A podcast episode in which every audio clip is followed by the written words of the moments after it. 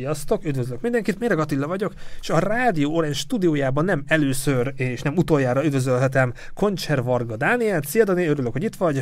Szia, köszönöm szépen a meghívást, és én is üdvözlöm a kedves hallgatókat. És a borító képünkről is kiderül, meg a címből is, hogy Szokoli Sándorra fogunk emlékezni, ez már a második része a sorozatunknak, és nem az utolsó, mert egy harmadik részt is tervezünk, de ez majd a műsor végén majd elmondunk ezzel kapcsolatosan minden továbbit. És Dani, most már túl vagytok, hogy a, hát igen, használtok többes számot, mert az alapítvány volt a főszervező, de te is fontos pillire voltál az emlék műsornak, emlék hangversenynek, koncertnek, hogy hogy sikerült, hogy érzed, milyen élmény volt ott lenni ezen a emlékgálán műsoron, pontosan mi is a megnevezése ennek az eseménynek, ami nem is olyan rég volt.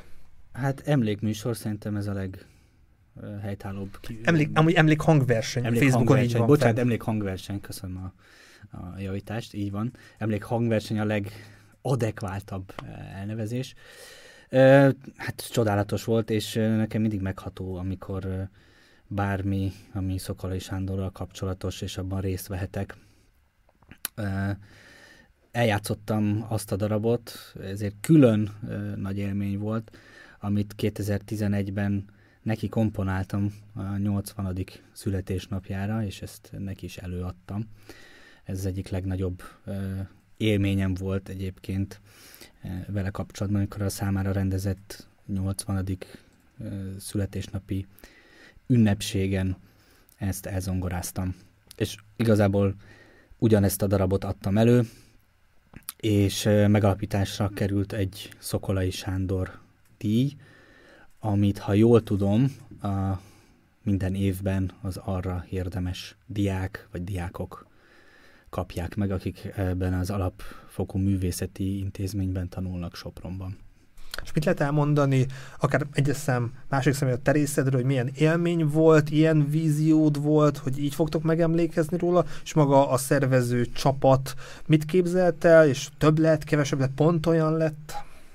Hát szerintem több lett, több lett, mert csodálatos műsort sikerült összeállítani. Ugye az én részem, illetve az én szerepem az annyi volt, hogy mint vendégművész és mint Szokol Sándor utolsó tanítványa léptem fel. Egyébként az alapfokú művészeti intézménynek a diákjai szerepeltek, és többségében Szokolai Sándor műveket adtak elő. A végén pedig gyerek énekkar is fellépett, ami nagyon megható volt. Jelen volt egyébként Szokolai Sándornak a felesége is, ott volt a lánya is, úgyhogy tényleg egy csodálatos esemény, egy csodálatos környezetben, Sopronban, a Soproni Egyetemen belül, a Ligneumban volt egyébként ez a koncert, úgyhogy egy csodálatos élmény volt. Nekem nagyon, és szerintem, szerintem a közönségnek is. És most itt vagyunk, online, ebbe az adásban mit szeretnél ebbe a második részbe, és hogy, hogy szét kellett darabolni az emlék műsort három részre? Hát igazából lehetne darabolni akár tíz része is, hiszen akkora életműről van szó, hogy hoppá, hiszen akkora életműről van szó, hogy ezt nehéz lenne egy műsorba besűríteni, ezért gondoltam, hogy három rész legyen, illetve amikor elkezdtük, akkor már tudtam, hogy két rész az minimum, és amikor úgy átgondoltam a mai műsornak a témáját, és hogy hogyan osztanám fel, illetve milyen darabokat mutatnék be, rá kellett jönnöm, hogy két rész az nagyon kevés lesz. Tehát mindenképp kell egy harmadik rész. Igazából a, másod, a mai műsorunknak a másik résznek a fő témája az operák világa, tehát igazából akár lehetne ez is a címe. Hogy emlékezzünk Szokolai Sándorra, a másik rész az operák világa, mint egy ilyen alcímet, ha alcímet kellene adni a műsornak. És a műsorunk előző részében eh, Szokol Sándor életének és zeneszerzői kibontakozásának első évtizedeivel foglalkoztunk. A zenetörténeti, valamint családi események és anekdoták közé ékelve számos zenei példát is bemutattunk, melyek eh, nagy jelentőségek voltak a fiatal zeneszerző életének első három évtizedében, és végül eljutottunk egészen az életpályát leginkább meghatározó műig, a vérnászig, ugye, melyet mai adásunk során részletesebben is bemutatunk, legalábbis ez a terv, hiszen ez is a, mint ahogy említettem, az alcím, az operák világa. És neked az operákkal mi a kötődésed, és akár a mestered így közebb hozta számodra az operákat? Abszolút milyen interaktívá vált ez a műsor, milyen jó, mert legutóbb, az utolsó két ö, rádiózásunk során szinte csak én beszéltem, és jó, hogy most így elkezdünk kommunikálni egymással, ez nem tetszik. Hát nem akartam átvenni a műsorvezető szerepet, de ha már itt vagyok, ne csak a keverőpultot kezeljem. Na, na, szuper. Egyébként hát az operák világa korábban annyira nem állt hozzám közel, és nyilván az ismertségünk, és az, hogy Um, Szokoly Sándornak az operáit is uh, megismertem, sokkal közelebb hozott ehhez a világhoz. Olyannyira, hogy talán nem, hát végül ezzel nem árulok el nagy titkot, csak nem szeretem, hogyha ilyen mű, a műhely titkok kiszivárognak, de talán annyit elárulhatok, hogy egy ideje én is foglalkozom egy operának az írásával. Erről Nyilván... Ha nagyon ilyen színházi akarok, akkor meglepődnék, de én ezzel, erről tudtam, de köszi, hogy ezt megosztod most. Ilyen VIP, VIP emberek eh, erről tudtak, mint például te is. De hát egy operának az írása, a, aki foglalkozott már ilyennel, illetve aki zeneszerző, az nagyon jól tudja, hogy általában nem úgy megy, hogy leül, aztán megír egy operát, hanem sok egyéb más darabbal is foglalkozik, néha, és akkor félreteszi, aztán valamikor előveszi, tehát van, hogy hetekre, van, hogy hónapokra, van, hogy évekre a fiókba kerül egy téma, aztán csak később kerül elő.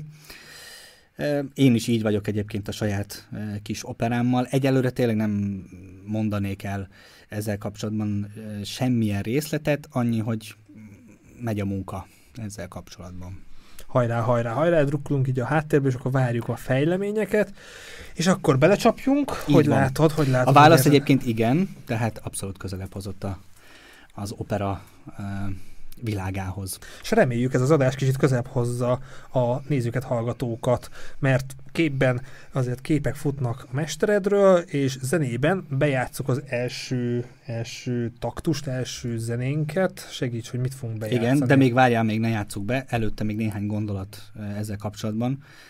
Ugye a legutóbbi műsorban, az 1964-ben komponált Deplorationnal eh, tehát az előző műsort ezzel a művel fejeztük be, amely már egyébként műfai tekintetben is egyedülálló kompozíció, hiszen gyászmise, azaz requiem és zongora verseny egyben.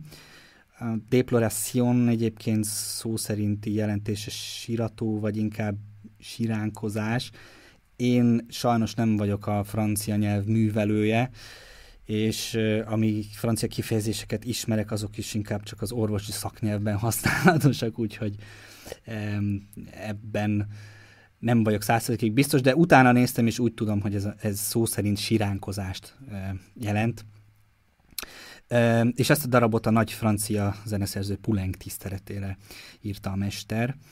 És frissítésképpen mindenképp, tehát, hogy mondtad, ezt meg fogjuk hallgatni, méghozzá a kedvenc tételemet, ez a Diez Iré, Múltkori adásunk során már kitértem a tétel szövegére, ami latinul egyébként a következő kép hangzik. Hozzá kell tennem, zárójelben, zárójeles megjegyzés, hogy a mű az latinul és franciául szólal, meg nyilván a francia nyelv is dominál benne Pulenk miatt, hiszen az ő tiszteletére íródott a mű de ugye latinul úgy hangzik, hogy dies ire, dies illa, solvet seclum in favilla, teste David cum sibilla, és ugye a második verszak is nagyon gyakran előjön a quantus tremor est futurus, eh, quando judex est venturus.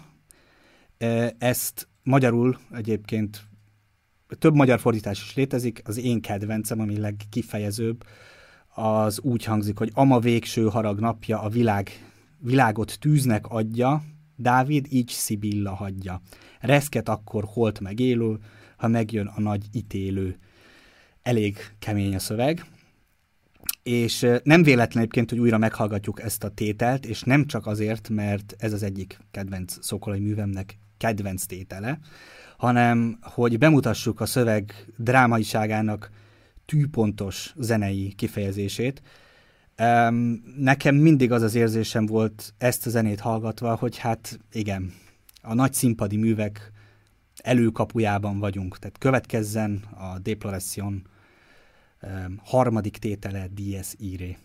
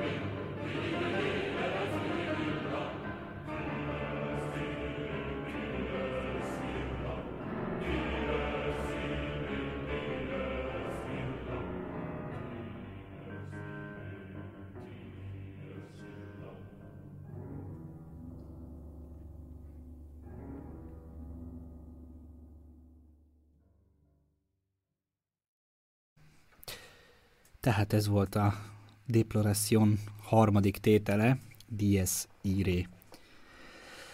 Um, és a következő nagy fejezet, tehát ugye ezt már mondtam, hogy nem hiába játszottuk be, hiszen ez véleményem szerint már egy híd a nagy színpadi művekhez.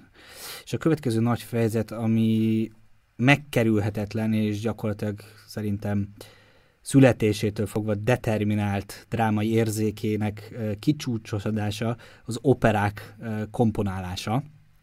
Tudnilik, tudnilik kezdetben költőnek készült, de rá kellett jönnie, hogy nem csak a szavakkal, hanem a hangokkal is mesterien tud bánni, és igazából ennek a kettőnek az ötvezete a zenei dráma, ami tulajdonképpen az opera. Tehát nem gondolnám, hogy túlzó lenne az állítás a részemről, hogy az egyik legnagyobb zeneszerzőnk ebben a műfajban, és mindezt úgy mondom, hogy nem vettem számításba az oratórikus műveket, úgy, mint a történelmű jelentőségű a Tűz Márciusa, ugye ez már korábban beszéltünk róla, az Istár pokoljárása, Néger kantáta, tehát tudni, lehetne még itt jó néhány művet felsorolni, meg természetesen szintén a dráma és a zene kombinációjának színpadi megtestesülései. Ha megnézzük a többi magyar komponistát, akkor kevesüknél találunk ennyi operát. Talán Erkel Ferenc az, akivel vetekszik Szokolai. Erkelnek, ha jól tudom, nyolc operája van, Szokolai pedig hét operát írt. És nyilván nem számok tekintetében mérjük az operákat, vagy egyáltalán a művészetet, hiszen ha így lenne, akkor Beethoven 9 darab szimfóniája eltörpülne Haydn 108 szimfóniája mellett, de mint tudjuk, Beethoven mind a 9 szimfóniája komoly jelentőséggel bír. Az első igazán nagy visszhangot keltő és egyben legismertebb operája Szokolai Sándornak a Vérnász. Ugye az alapmű Federico Garcia Lorca műve, melyet egyébként I. és Gyula fordított magyarra, és itt Lorkáról mindig az az idézet jut eszembe, amit egyébként nem tudom, hogy miért, de bizonyos időközönként édesapám szokott idézni, hogy megölt, nem is tudom, hogy a harcát a nép most nélküled víja hely Federico Garcia. És valahogy mindig hiányolom a lorka a végéről, pedig a költő szándékosan hagyta le. Tehát csak így van, hogy Federico Garcia. Ugyanis a spanyol polgárháborúban vesztette életét. És a költő pedig Radnóti volt ha minden igaz, de lecsekkolhatott te is, mert ebben nem vagyok száz százalékig biztos, lehet a Wikipédia talán jobban tudja. Tehát egy ilyen nagyszabású mű hatalmas előkészületeket igényel, és Sanyi bácsira jellemző igényességgel akkurátusan kutatta magát a művet, mi több a spanyol kultúrát, spanyol történelmet, hogy minél több információval rendelkezzen. Úgyis fogalmazhatnék, hogy az opera megírását megelőző munka, illetve maga a komponálási folyamat is olyan volt, mint Szokolai írásképe, gyöngybetűs. Tehát tessék megnézni a kottáit. Nem tudom, hogy be tudsz-e vágni itt képet majd valahogy, vagy rákeresni. Hát rá kellett volna előbb keresni, de rákeresni, most ez... linket meg berakok a chatbe, az biztos. Ne, tényleg érdemes megnézni, gyöngybetűk, tehát gyöngy, én, én nem tudom, hogy láttam-e valaha olyan szép kotta képeket, mint, a, mint a, ahogy ő írta a, a hangjegyeket, rendkívül precízen. Szerintem kevés zeneszerző írta ennyire magasfokú precizitással a darabjait, eh, ahogyan ezt ő tette. Persze a darabok rendszerezése már más kérdés. Az egyik, az eh, talán egyik zeneszerző sem szereti, ezt én is tanúsíthatom. Ha eljutok vala odáig, hogy valami fanatikus zenetudós felfedez, a halálom után 100-200 évvel, és eltökélten, nem tudom, feladatául tűzi ki a darabjaim rendszerezését, hát akkor sok sikert hozzá, annyit tudok mondani, mert ez az so, soha sem egy egyszerű feladat. Ezt Hát kottákat amúgy most találtam, hogy Igen. kerestem, de kézzel, tehát hogy le, le legyen fotózva, amit ő írt, hát azért ezzel most így feladtad a leckét, de pár kottát találtam, amit, ami a mesteredhez kapcsolódik. Amúgy a Google-be az ember beírja, azért lehet találni kottákat, ha valaki most így velünk tartva rá akarna keresni, vagy utólag Google-t tudom ehhez ajánlani, de olyan fotókat nem találtam, ahol mondjuk tényleg a eredeti kéz, kézírással, kéz, kézírásos kotta lenne. Nálam van egyébként egy kis füzetecske, amiben vannak kotta példák, esetleg abból befotózunk majd. Jó. Bátran Meg abban van egy, be, egy kis beírás, amit nekem írt kézzel, tehát azt is meg tudjuk majd mutatni igen, Benne vagyok. Mindenképp. Jó, a Kotta kép csak egyébként eszembe jutott, mert tényleg érdemes megnézni, mert nagyon, tényleg nagyon szép.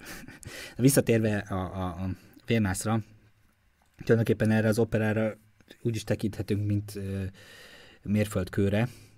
Egy, egyrészt egy korszak lezárása, a fiatalkori indulatok, szenvedély, lendület summázása, de egyben egy új rendkívül termékeny időszaknak és nagy művek születésének a kezdete, hiszen 64-es dátumtól kezdve 10 éven belül két másik opera is megkomponálásra kerül.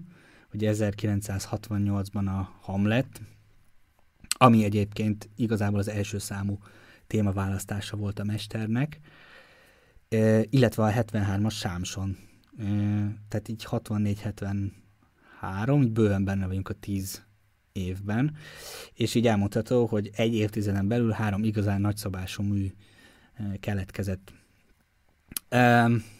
De visszatérve a kiindulási ponthoz, azaz a Vérnászhoz, ami egyébként az egyik leghangosabb sikert aratott magyar opera a 20. század nem is csak második felében, hanem konkrétan a 20. században, melyet nem is tudom hány nyelvre fordítottak egyébként le, eljutott egészen az Egyesült Államokig, sőt volt egy nemzeti opera, a Finn, ami külföldi vendégszereplése során műsorra tűzte a művet. Ez a külföldi vendégszereplés egyébként budapesti szereplés volt, de ettől függetlenül ez egy nagyon nagy dolog, és egyáltalán nem volt jellemző ezt mindenképp ki kell mondani. Tehát nem, nem mehetünk el a rendkívüli tény mellett, ami egyébként zeneszerző berkekben nem túl gyakori, hogy az opera szövegkönyvét is, ez az a librettót maga a mester írta. Talán Wagner volt még ilyen egyébként, aki, aki saját maga írta operáinak szövegkönyvét, de korábban ugye voltak híres úgynevezett libret librettisták, ugye a libretto a könyvecske, szó szerinti fordításban. Ilyen volt uh, Lorenzo da Ponte, aki Mozartnak néhány, op- Mozart néhány operájának uh, szövegkönyvét írta meg. És ugye említettem ugye bár, hogy az eredeti szöveget I. és Gyula fordította, de önmagában a magyar fordítás, vagy ugye eleve az eredeti spanyol nyelvű szöveg még nem elegendő egy opera megírásához, hiszen a drámát énekelhetővé kell tenni. És ezt a feladatot szolgál az úgynevezett libretto,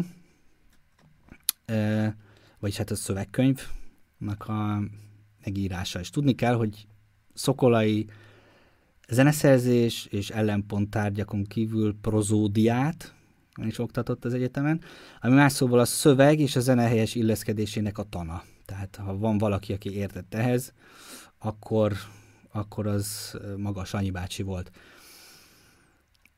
Ö, érdekességképpen talán még ö, hozzá lehet fűzni, hogy hogy annyit kérdezték, Igen. hogy a, a Wikipédiához amúgy van valami között, mert amúgy tök jó leírás találtam, most nem tudom bevágni, bevágni így az adásba, de a linkét beraktam a chatbe, hogy a Wikipédiában te szerkesztettél valamit, vagy tudod, hogy ki szerkesztette, mert mind a három, az a, a Vérnászhoz is, a Hamlethez is tök jó leírás van. Akkor ajánljuk szeretettel, mert biztosan nagyon informatív, de én nem szerkesztettem. Sajnos, pedig büszkélkednék vele. Majd beleszerkeztek valamit. Akkor elmondhatom, hogy igen, én is, én is hozzátettem a magamét. Hmm, hol tartottam? Hogy uh, valami érdekességet akartam mondani hogy... Ja igen, tehát egy régen az opera szerzők, ez csak érdekesség, meg zárójeles megjegyzés, figyelembe vették um, az ig- énekeseknek az igényeit, hangterjedelmét, hangfekvés, stb. Tehát sokszor panaszkodnak egyébként a mai napig énekesek, hogy mi énekelhető, mi nem, mi kényelmesebb, mi nem. Tehát ezzel kapcsolatban drága mesterem is sok anekdotát mesélt. A zeneszerző, főleg ha nagyon merész és technikailag nehéz vagy nehezen megoldható részeket is ír, akkor fel kell vérteznie magát, mert az énekesek nem fogják szó nélkül hagyni a dolgot. Ennyit biztos elmondhatok. Kicsit a, az operát elemezgetve, boncolgatva, ugye a, egyik fő kérdés, hogy mi a központi téma. És természetesen hát mi más, mint az egyik legveszedelmesebb dolog a világon, amit eddig még senkinek sem sikerült megszeríteni, ez pedig a szerelem. És azon belül is a háromszög alakú szerelem, most tehát konkrétan egy szerelmi háromszögre gondolok, hogy ezek szoktak rosszabb esetben tragédiával végződni, és hát úgy hiszem, hogy maga a cím, hogy vérnász, valamilyen szinten már sejteti a végkimenetelt, ami hát nem éppen happy end. És akkor ezen a ponton, mielőtt tovább mennénk magára a cselekményre, hallgassuk meg az Opus 52 per A Vérnász Vittet, amely szerintem tökéletes összefoglalása az opera tragikus hangulatának. Szokolai Sándor fia, Szokolai Balázs zongorázik.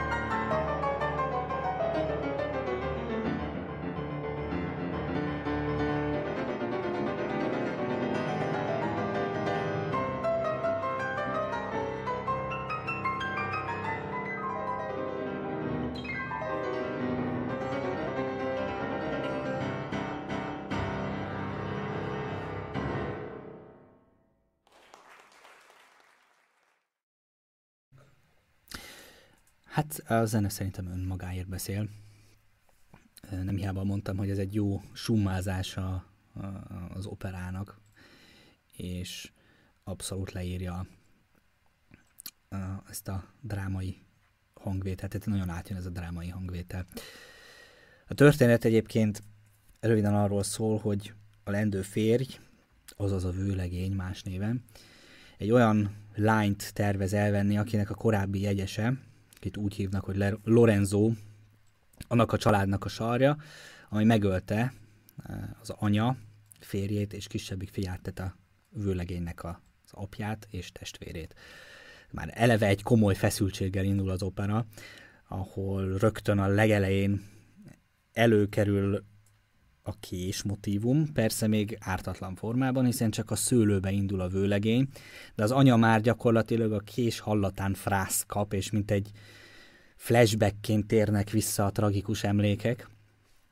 Énekli is az alt ária, ugye az anya az alt, nagyon szép hangja van egyébként a mikrofon mikrofonnak is. Ja, ilyen horror effektnek bejátszik.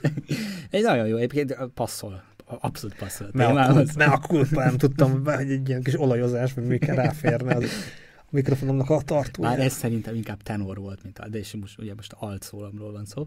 Tehát az anya alt szerepben énekel, és rögtön már az első felvonás leges legelején énekli, hogy minden, ami eleven ember húsába hasíthat, amivel tulajdonképpen a félelmét fejezi ki, hogy ne vigyen a fia kést, pedig hát ugye megy az ember a szőlőbe dolgozni, miért ne vinne kést.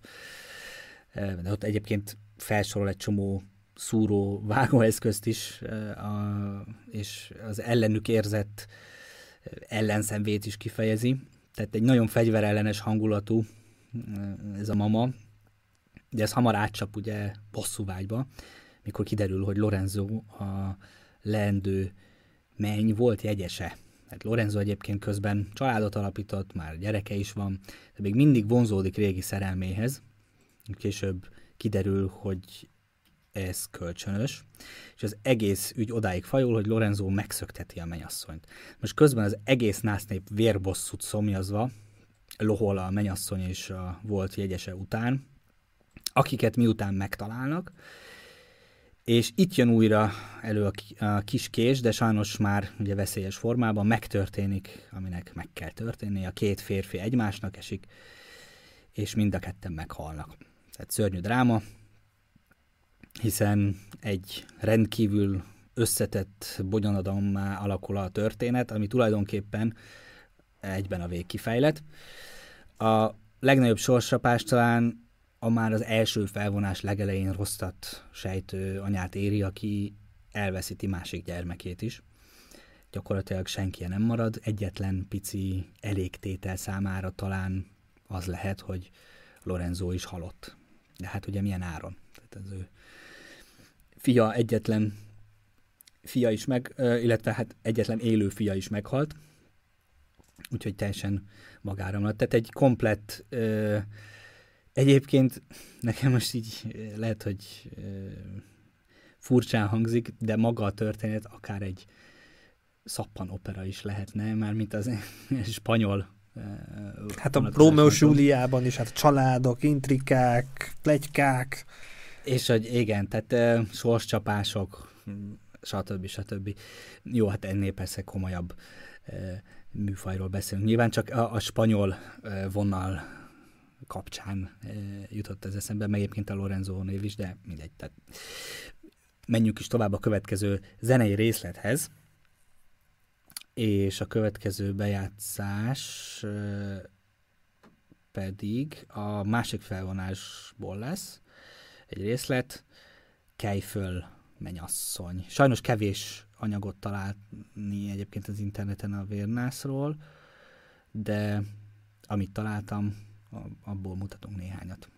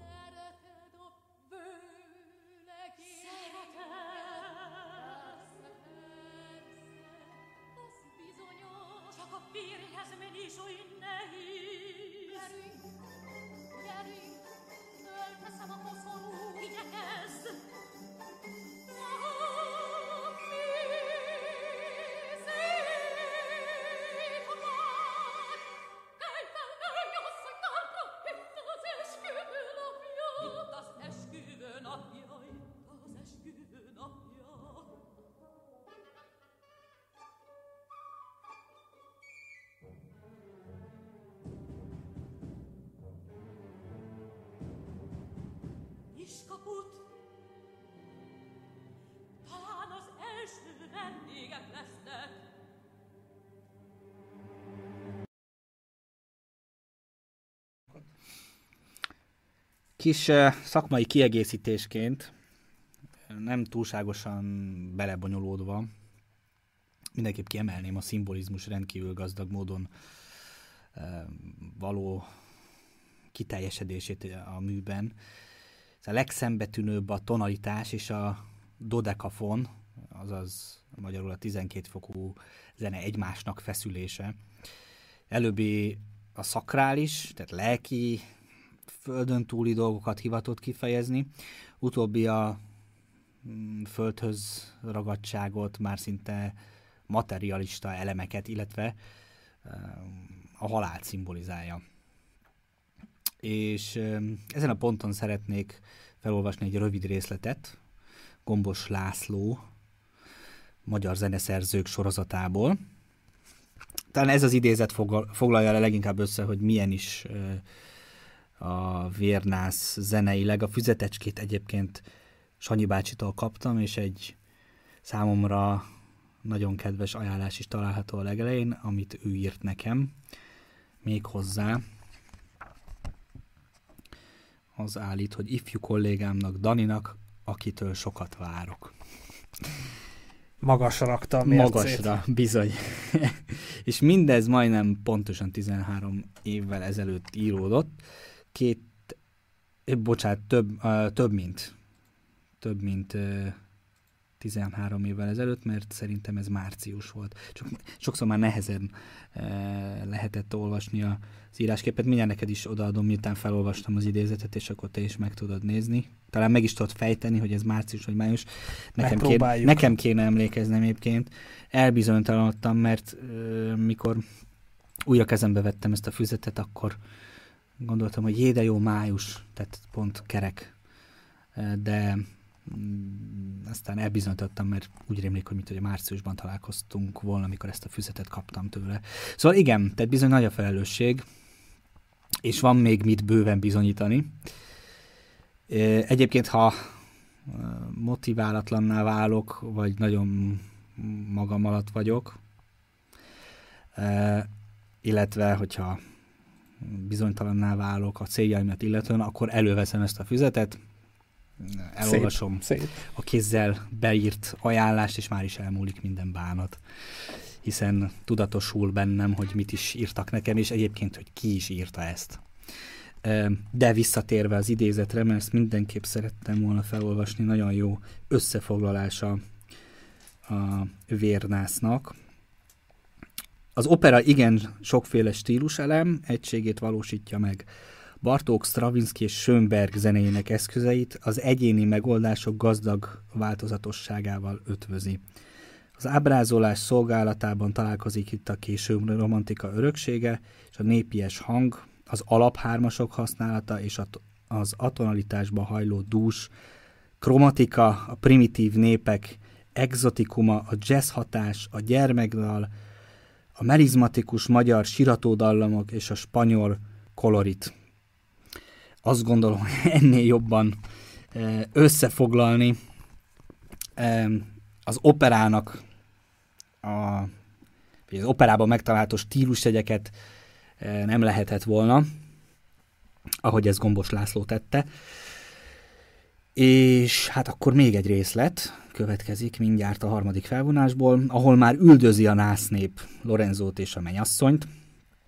Elég kemény egyébként, hogy a kórus is megszólal, mint a mint feldult, vérre szomjazó társaság. Itt már megjelenik a halál is, mm, többször is, Koldus asszony formájában, és ezek a szimbólumok is egyre csak sejthetik a tragikus végkimenetelt, ha már a címből nem esett volna le valakinek, hogy ez egy tragikus opera.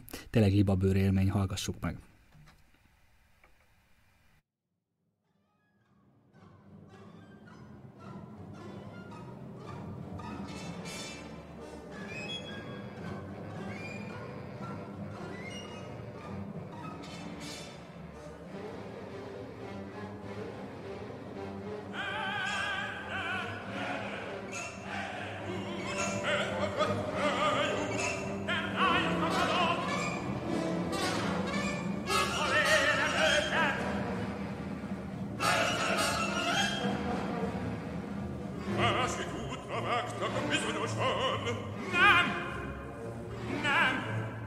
Itt hallottam egy pillanatra lódovaj! Itt! Erre! Figyelj! Figyelj! Ezt újtelen! Hallod-e? Meg! Az egész világon csak egy ló! Az! Megértetted? Meg! Meg! Én csak azt akarom! Hallgass! Ha követni akarsz, szó nélkül kövess!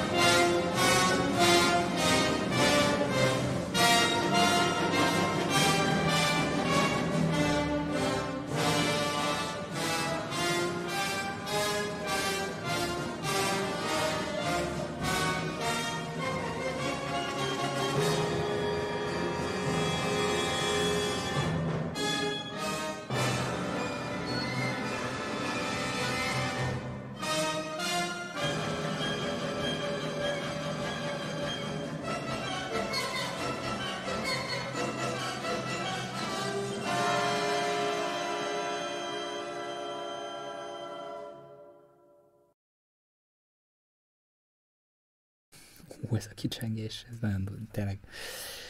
Szóval, hogy az, az utolsó gondolatom volt tényleg uh, libabőr, tehát nyilván most csak részleteket hallgatunk egy nagyon összetett és nagyon nagy műből, de hát így is uh, szerintem nagyon átjön. Nem tudom, közben megnézted a füzetet, te mit gondolsz? Melyik hónapban kaptam? Szerintem má- március. Március. Március. De te értem a, az írásnak a a, tehát nem tudom, tehát abban a korban már érthető, hogy az ember nem olyan szépen ír.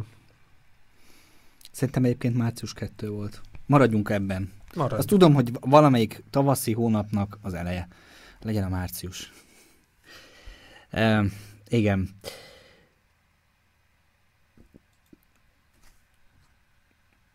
Tényleg döbbenetes ennek a, a, a zenének a, a hatása. Igen, tehát a, a korábban már a, a kommunista rezsimmel összetűzésbe került szokolait, ugye itt a tűz márciusára gondolok, amit a, az előző műsorunkban már elemeztünk, és most is, mai nap is már szóba került. Tehát a kommunista rezsim nem tudta már megkerülni, és a vérnásszal akkora hírnévre tett szert, amit már nem lehetett egyszerűen szőnyeg alá söpörni, és így 1966-ban megkapta a Kossuth díjat.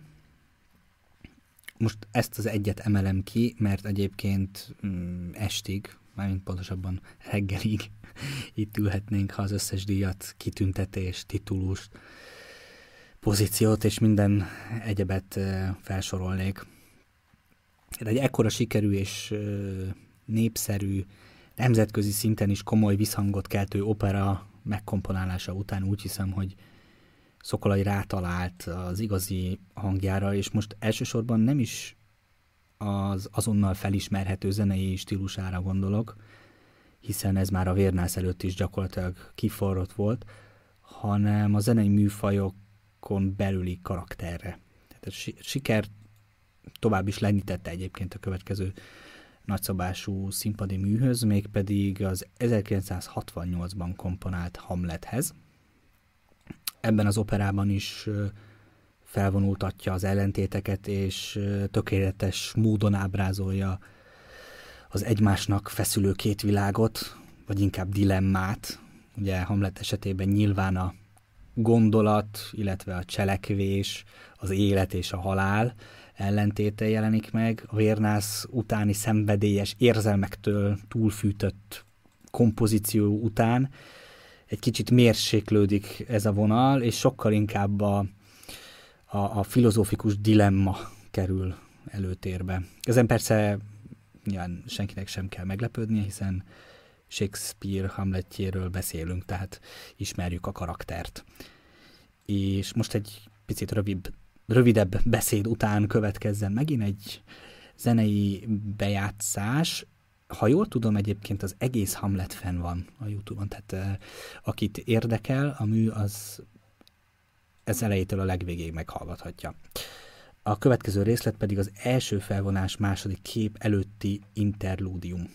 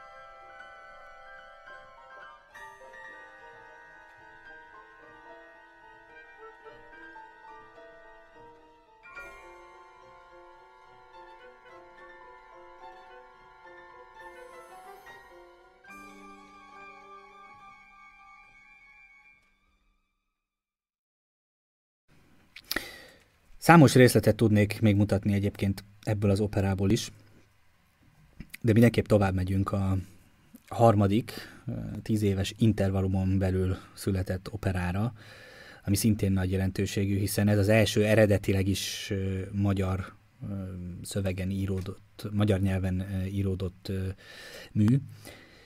Német László sámsonjáról van szó. Szokolai operájának ősbemutatójára egyébként 1973-ban került sor, és nem, lep, nem meglepő módon itt is saját kezüleg írta meg a mester a librettót, sőt olyannyira szabadon, hogy maga német László adott szabad kezet ehhez, tehát száz százalékig megbízva Sanyi bácsiban, hiszen volt mivel pontosabban mikkel kiérdemelni ezt a megelőlegzett bizalmat szerintem. Érdekes módon a szövegkönyv megírása során átvett más német László darabból is részleteket.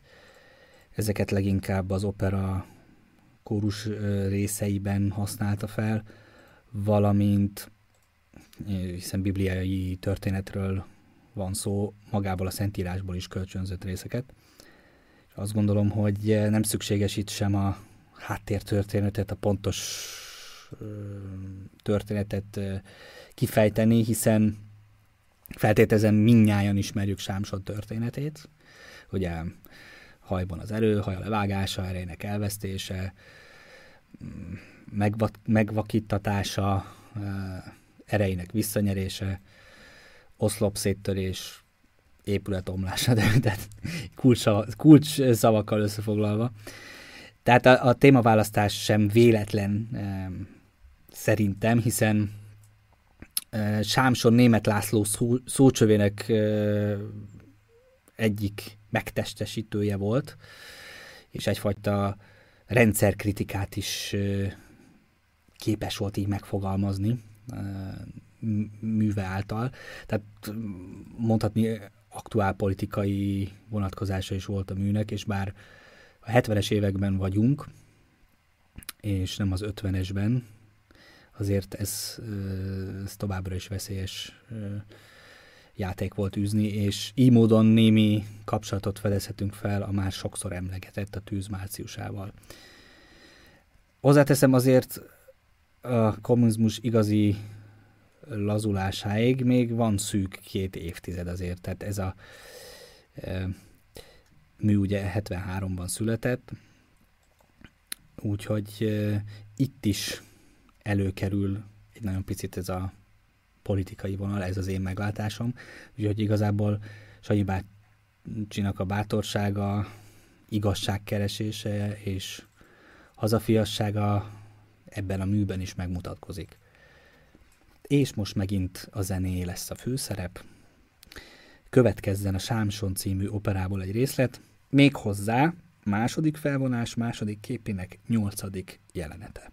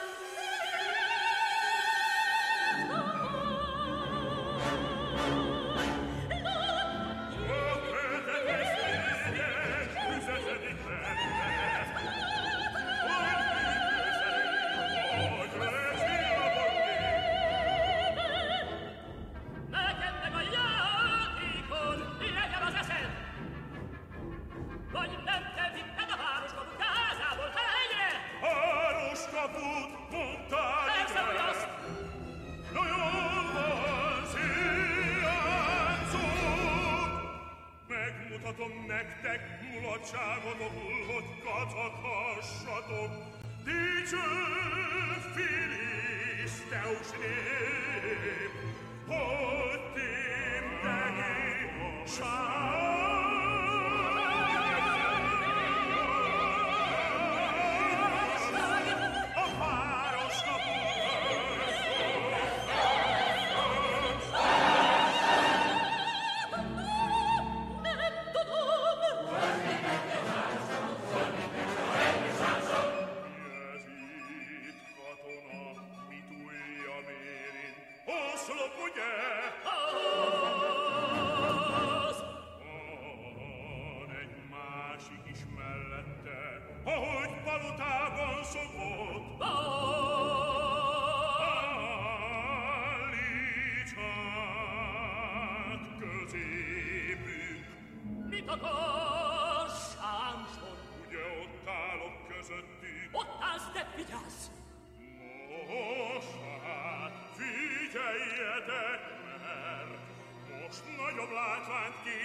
Istenem számotokra, mint amekkorával ti kedveskedhetnétek az élszből faragotnak. Törjük ezt! Csak, mert elhiszem én, hogy édes a kicsinynek taposni a nagyot. Jó, tőletek kellene megtanulnom, s egy eldült oroszlán minden hernyónak, gyíknak, epihalnak,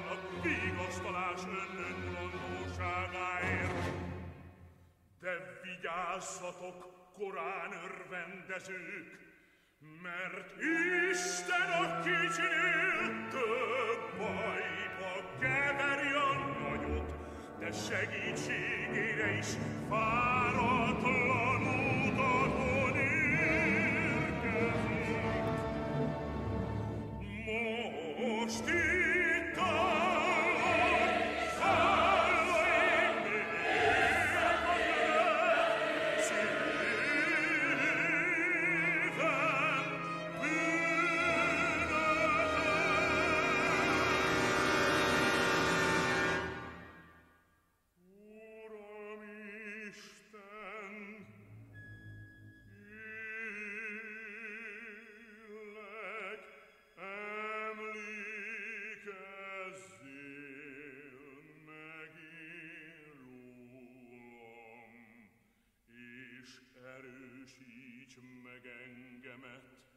csak még az egyszer, hadd álljak bosszút két szemem világáért. Uram Isten!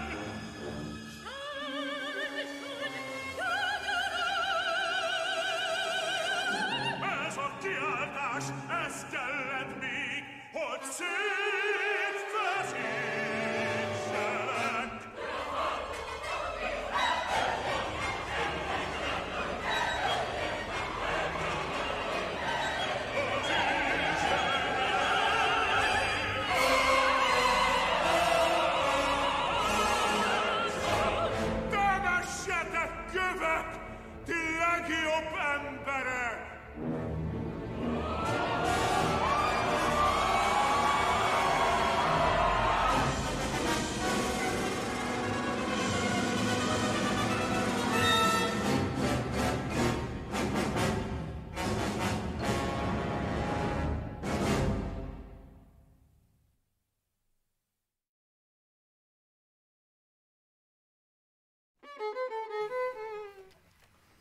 Hoppá, mi kezdődött ott el egyébként?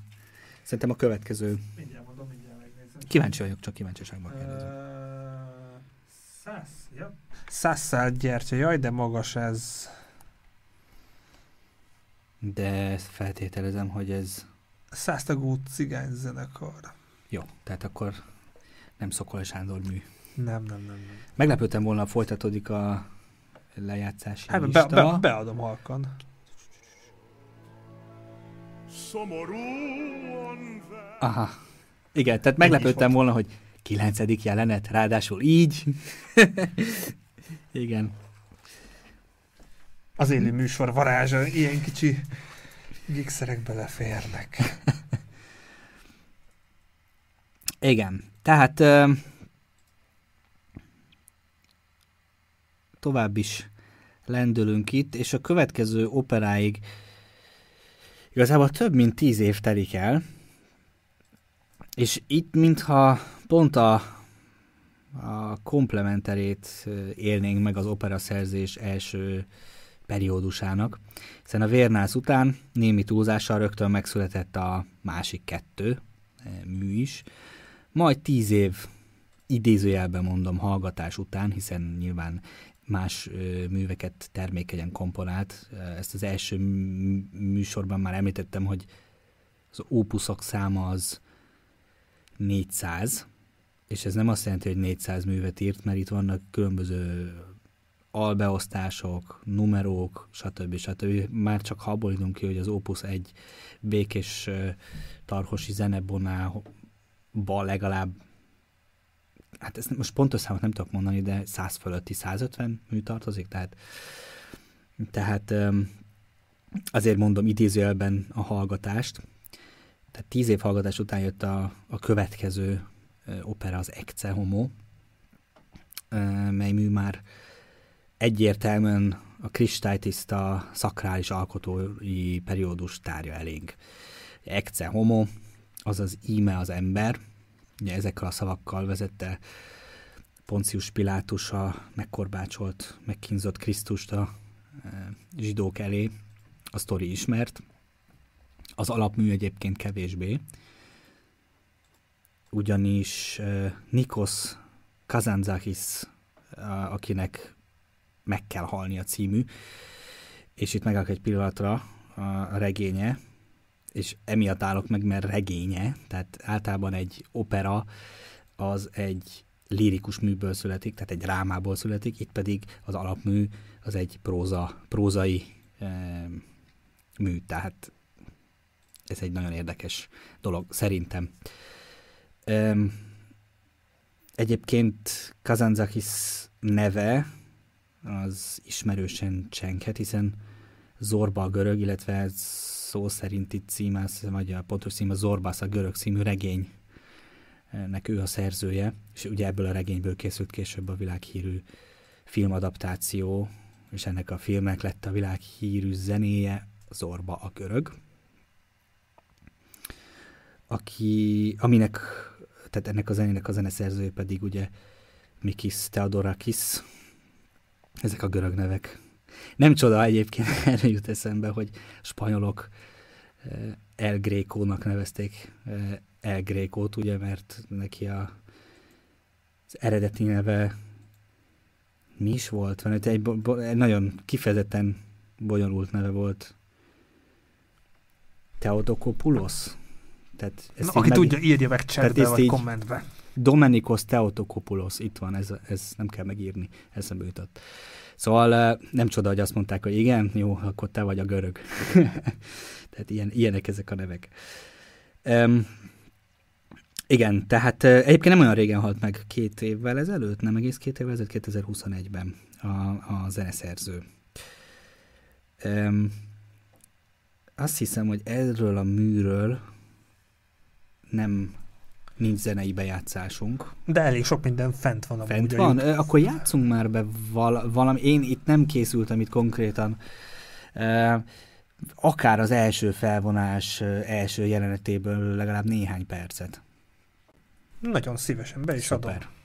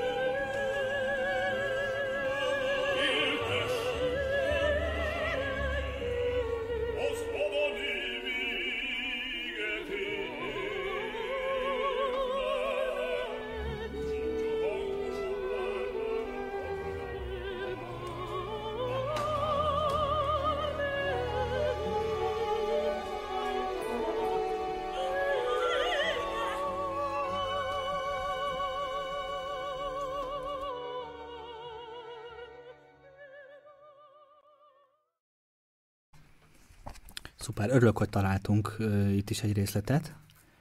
Um, most ismételten egy uh, idézet következik. Uh, nem én szeretnék itt okoskodni, hanem inkább idézni fogok megint Gombos Lászlótól. Um, itt ezen a ponton szeretném megjegyezni, hogy én azt mondtam, hogy akinek meg kell halni, ugye az eredeti műnek ez a címe, ez Rubin Péter magyar fordítása, de egyébként van egy ilyen címe is, hogy az újra megfeszített Krisztus. E, és akkor itt következik az idézet. A Passió opera történetében, e, ez még, bocsánat, ez, ez is egy érdekesség, hogy Passió opera, és ugye itt e, kiemeltem már, hogy e, elindultunk igen erősen a szakrális e, művek irányába, és ezért e, kiemelendő ez is, hogy Passió operáról van szó. Tehát a, ö, idézet. A Passió opera történetében egy görög falu lakosai a következő évi Passió játékra készülve felosztják egymás között a bibliai szerepeket, de a sors különös játéka folytán a szenvedéstörténet fordulatai valós életükben kelnek életre. Jellemükben is azonosulnak a felvállalt alakokkal, és tetteikkel az erkölcsi magatartásformák ütközését ábrázolják, amelyben ezúttal az opera fő ellentmondása jelentkezik. Bűnbakot kereső tömeg már karácsony előtt megöli a Krisztust megszemésítő Manoliszt, jelezvén, hogy a modern korban a megváltó még kevésbé számíthatna megértésre, mint 2000 évvel ezelőtt. Szokolai inkább elgondolkodtatni, mint felrázni kívánta közönségét, a csend többszöri megélésével alaphangja is egyre sötétebbre váltott. Formalkotás terén pedig, mint őszelászló írja, új útra lépett, szakított eddigi gyakorlatával, a korábbi művekre oly jellemző robbanásszerű immedias res indításokkal, mintha csak mozaik kockákból építené felvonásait. Apró jelenetek füzérei vezetnek el a nagyszabású freskószerű tablókhoz. Ami még kimaradt egyébként, már így is egyébként amúgy több mint egy órája elemezgetjük csak az operákat. De hogy elrepült ez az egy De hogy elrepült ez az egy óra? Én is így érzem egyébként. E, tehát abszolút indokolta, mint látod, egy harmadik, minimum egy harmadik résznek is a, Bologatok, bologatok. a megalkotása. Ez majd mindenképp jön. De amit még mondani szerettem volna, hogy ami még kimaradt, Margita hazának szentelt áldozat, Mysterium Opera 1995-ben íródott, a Szávitri 1998-ban, és Bölcs Natán 97-98 a hangszerelésének az éve, azt nem tudom pontos egyébként, hogy eredetileg mikor, mikor keletkezett a mű. Na most ezt a három művet szándékosan a következő részbe tolnám, mert úgy érzem, hogy ez jól elhatárolható harmadik öm, alkotói periódushoz sorolhatók, és ezekről az operákról, tehát erről a másik három nagy operáról a következő és egyben utolsó részben fogunk beszélni. De még az is lehet, hogy egy negyedik rész is lesz. És mikor várható szerinted, hogy fel tudsz készülni, ráérsz? Hát Szó- hogy ne? Szorgos körülbelül következő egy hónap, két hónap, mikor... Szerintem, hogy, hogyha összebeszéljük, akkor ez már ebben a hónapban is meg... Ja, várjunk csak, várjunk. Ne, hülyeség, ugye, ja, ugye, van, ugye. Május van, várjál, várjál. Hát júniusban szerintem ez simán Jó, megbeszéljük. Szóval, kedves nézőink, hallgatóink, akkor a harmadik része ennek a sorozatnak remélhetőleg júniusban fog érkezni, rajta leszünk, hogy ez elkészüljön. Hogyha nem akartok lemaradni erről, akkor érdemes feliratkozni a csatornára, mert akkor fogtok értesítést kapni róla, hogy hasznos volt az adás. Osszátok meg ismerőseitekkel, hogyha bármilyen élményetek, véleményetek van Szokolai Sándorról, osszátok meg velünk, mert szívesen olvassuk a komment szekcióban a visszajelzéseket, hogy Mindenképp. Hogy Sanyi bácsit hallottátok-e élőben, mint vezényelni, mint karmester, vagy valamelyik darabját hallottátok, hallgatjátok, hallhattátok valahol, Vagy Ír- valamelyik előadását.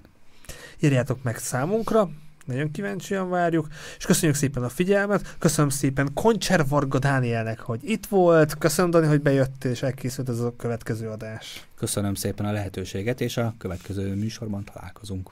Így van. Köszönjük szépen a figyelmet, vigyázzatok magatokra, legyen szép napotok, sziasztok! Sziasztok!